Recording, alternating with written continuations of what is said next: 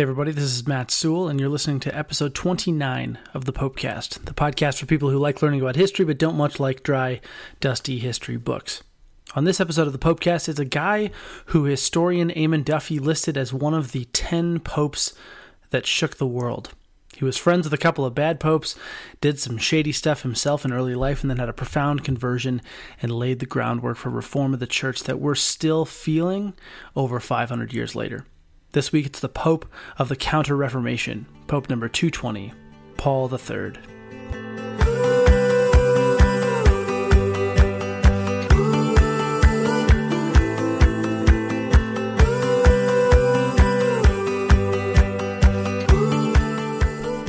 Alessandro Farnese was born in Canino, Italy, on February 29th, 1468, a leap year baby, to two of Rome's historically powerful families. The Caetani, on his mother's side, had most notably produced Pope Boniface VIII, the guy who followed and then imprisoned the elderly and monkish Saint Celestine V after the latter's resignation from the papal throne in 1294. And then there was the Farnese family on Alessandro's father's side, who ruled over a couple of duchies and also eventually produced the future Queen of Spain, in addition to, of course, a pope of their own. Alessandro was a Renaissance man in the 16th century sense of the term. He was highly educated, lived an opulent life, and owed his early success to his sister being the mistress to arguably the worst of popes, that being Alexander VI. See episode 23 of the Popecast for more on him. As a student, Alessandro was widely praised for his intelligence. He was especially a master of classical Latin and Italian, and as if being connected to one of the bad popes wasn't enough, while in school at the University of Pisa, Alessandro became friends with the future Leo X, a man who all but ushered in the initial Protestant Reformation in 1517. Alessandro was named Cardinal Deacon of the Basilica of Saints Cosmas and Damian at just 25 years old, reportedly at the urging of his sister, as we mentioned, as a result of her cozy arrangement with Alexander, the reigning pope. For this little piece of nepotism, Alessandro was mockingly called Cardinal Petticoat, a not so subtle reference to ladies' undergarments of the time.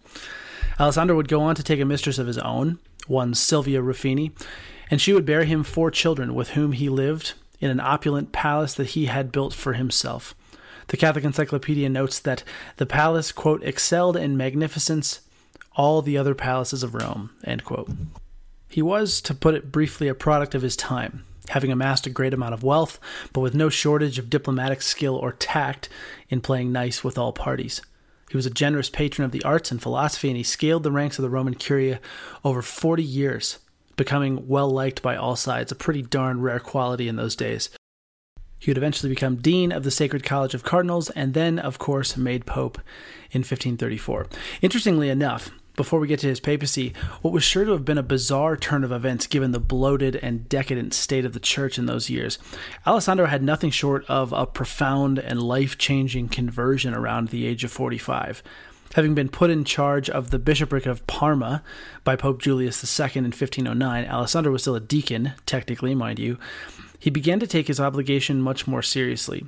And of course, whatever the case may be, has been lost to history, but by 1513, he ended things with his mistress, provided for her well being, and never returned.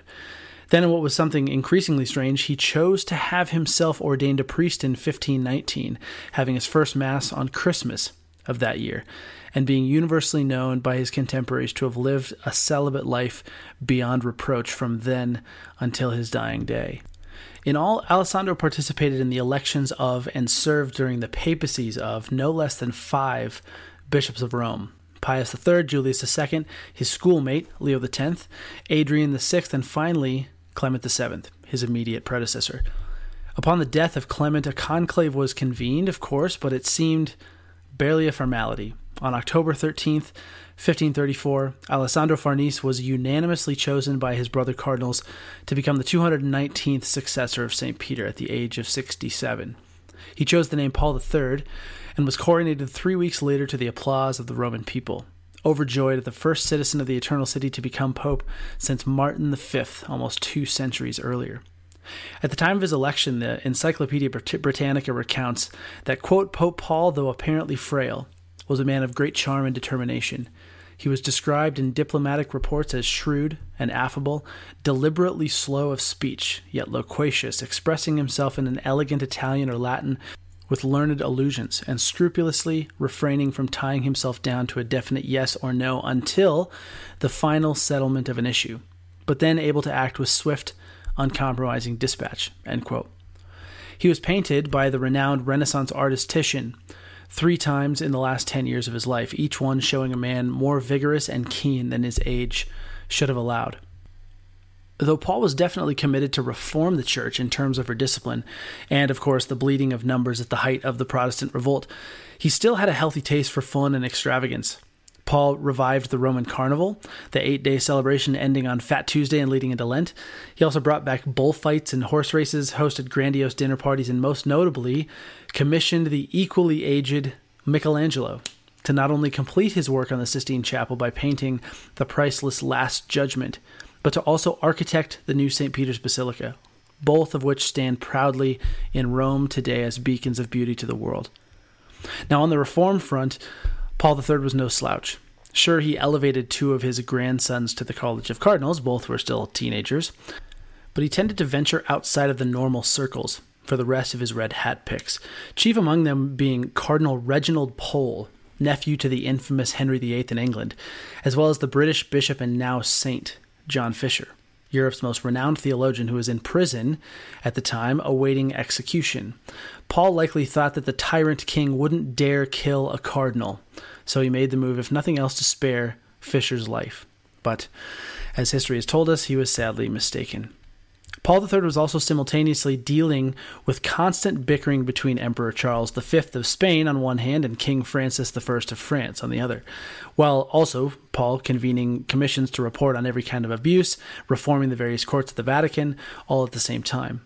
Over the course of his 15 years in office, Paul III also confirmed the formation of several religious orders, several of whom are known to us today, such as the Capuchin Franciscans, the Ursulines, the Barnabites, Theatines, and most notably, in 1540, the Society of Jesus, otherwise known as the Jesuits.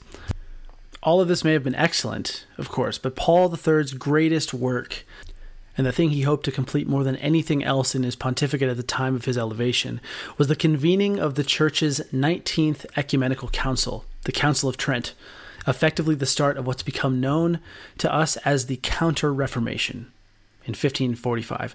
It took 11 years of his papacy and much hand wringing, but Paul was finally able to convene that first session on December 13th, 1545. The elderly pontiff would over- oversee seven sessions of Trent, the last of those beginning March 3rd, 1547, as the council fathers, quote, formulated for all time the Catholic doctrine on the scriptures, original sin, justification in the sacraments, end quote, as the Catholic Encyclopedia recounts. Sadly, though, Paul III wouldn't see the council through to its very end.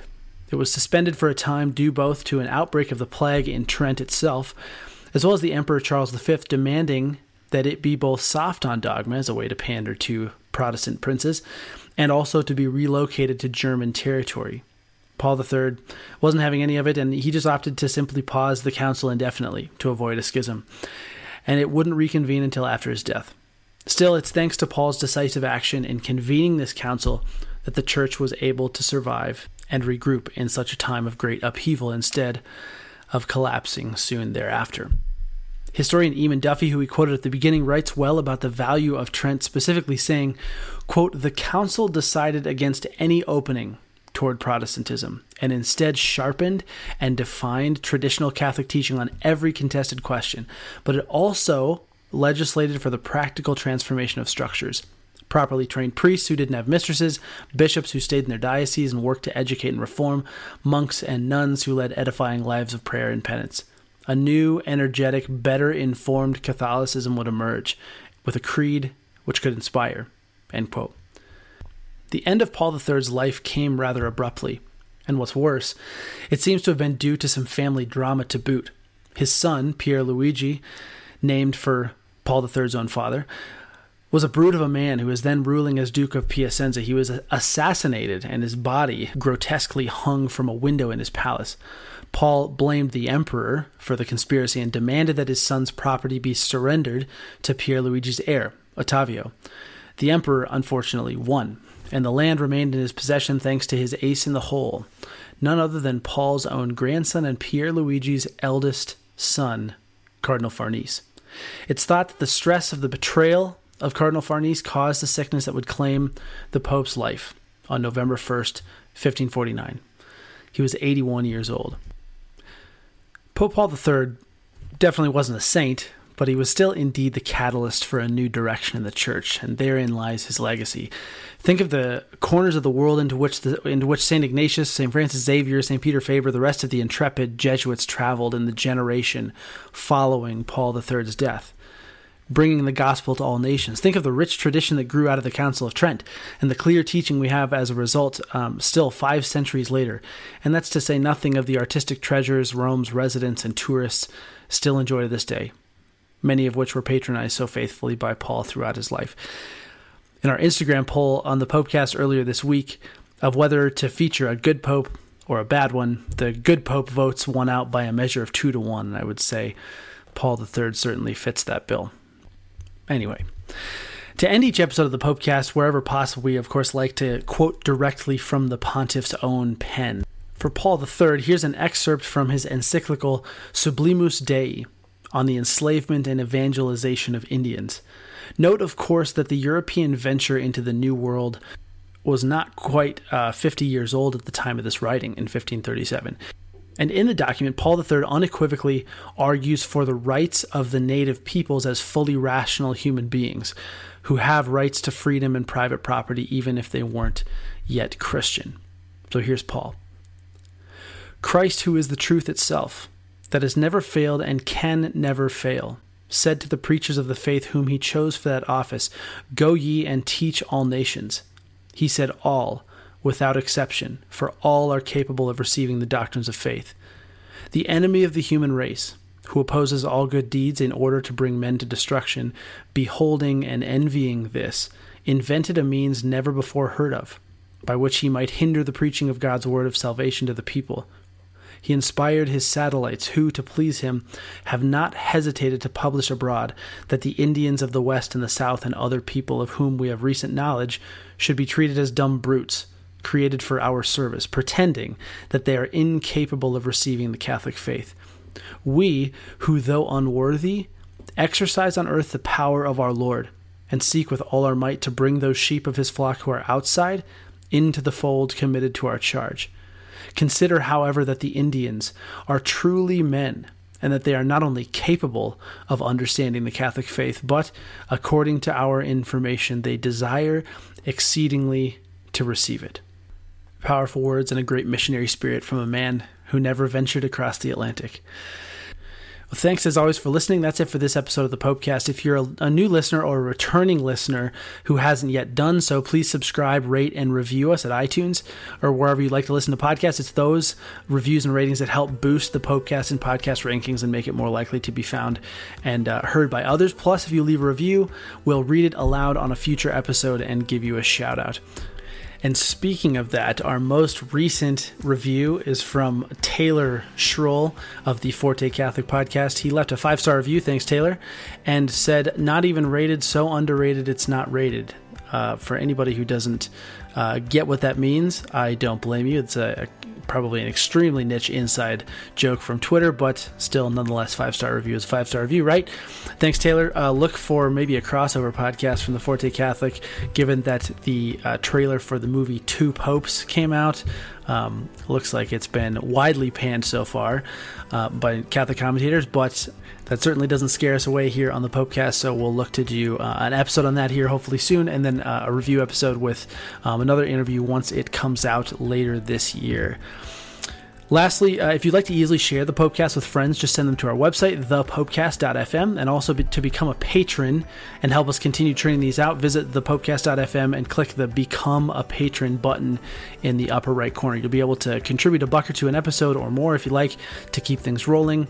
You'll get early access to every new Popecast episode a day early, plus it's set up to contribute just per episode instead of per month. So Patreon has an either or, uh, so you only actually get charged when there's new content. So uh, even more of bonus. And special bonus, we're, we're still running here the next three patrons who join at the $2 or above level will also get a limited edition Popecast sticker. We've still got a few left to put on your laptop or Hydro Flask or wherever to make all the other non patrons jealous, right?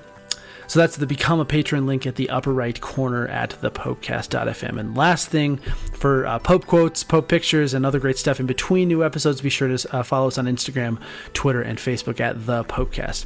So as we close this episode, let us pray for the soul of Pope Paul III and ask the intercession of all of our sainted popes in heaven that we might always be open to a radical conversion of the heart, spurred on by the Lord's promptings at the time we least expect it. He's never outdone in generosity, and we only have to say yes to receiving that gift. Until next time.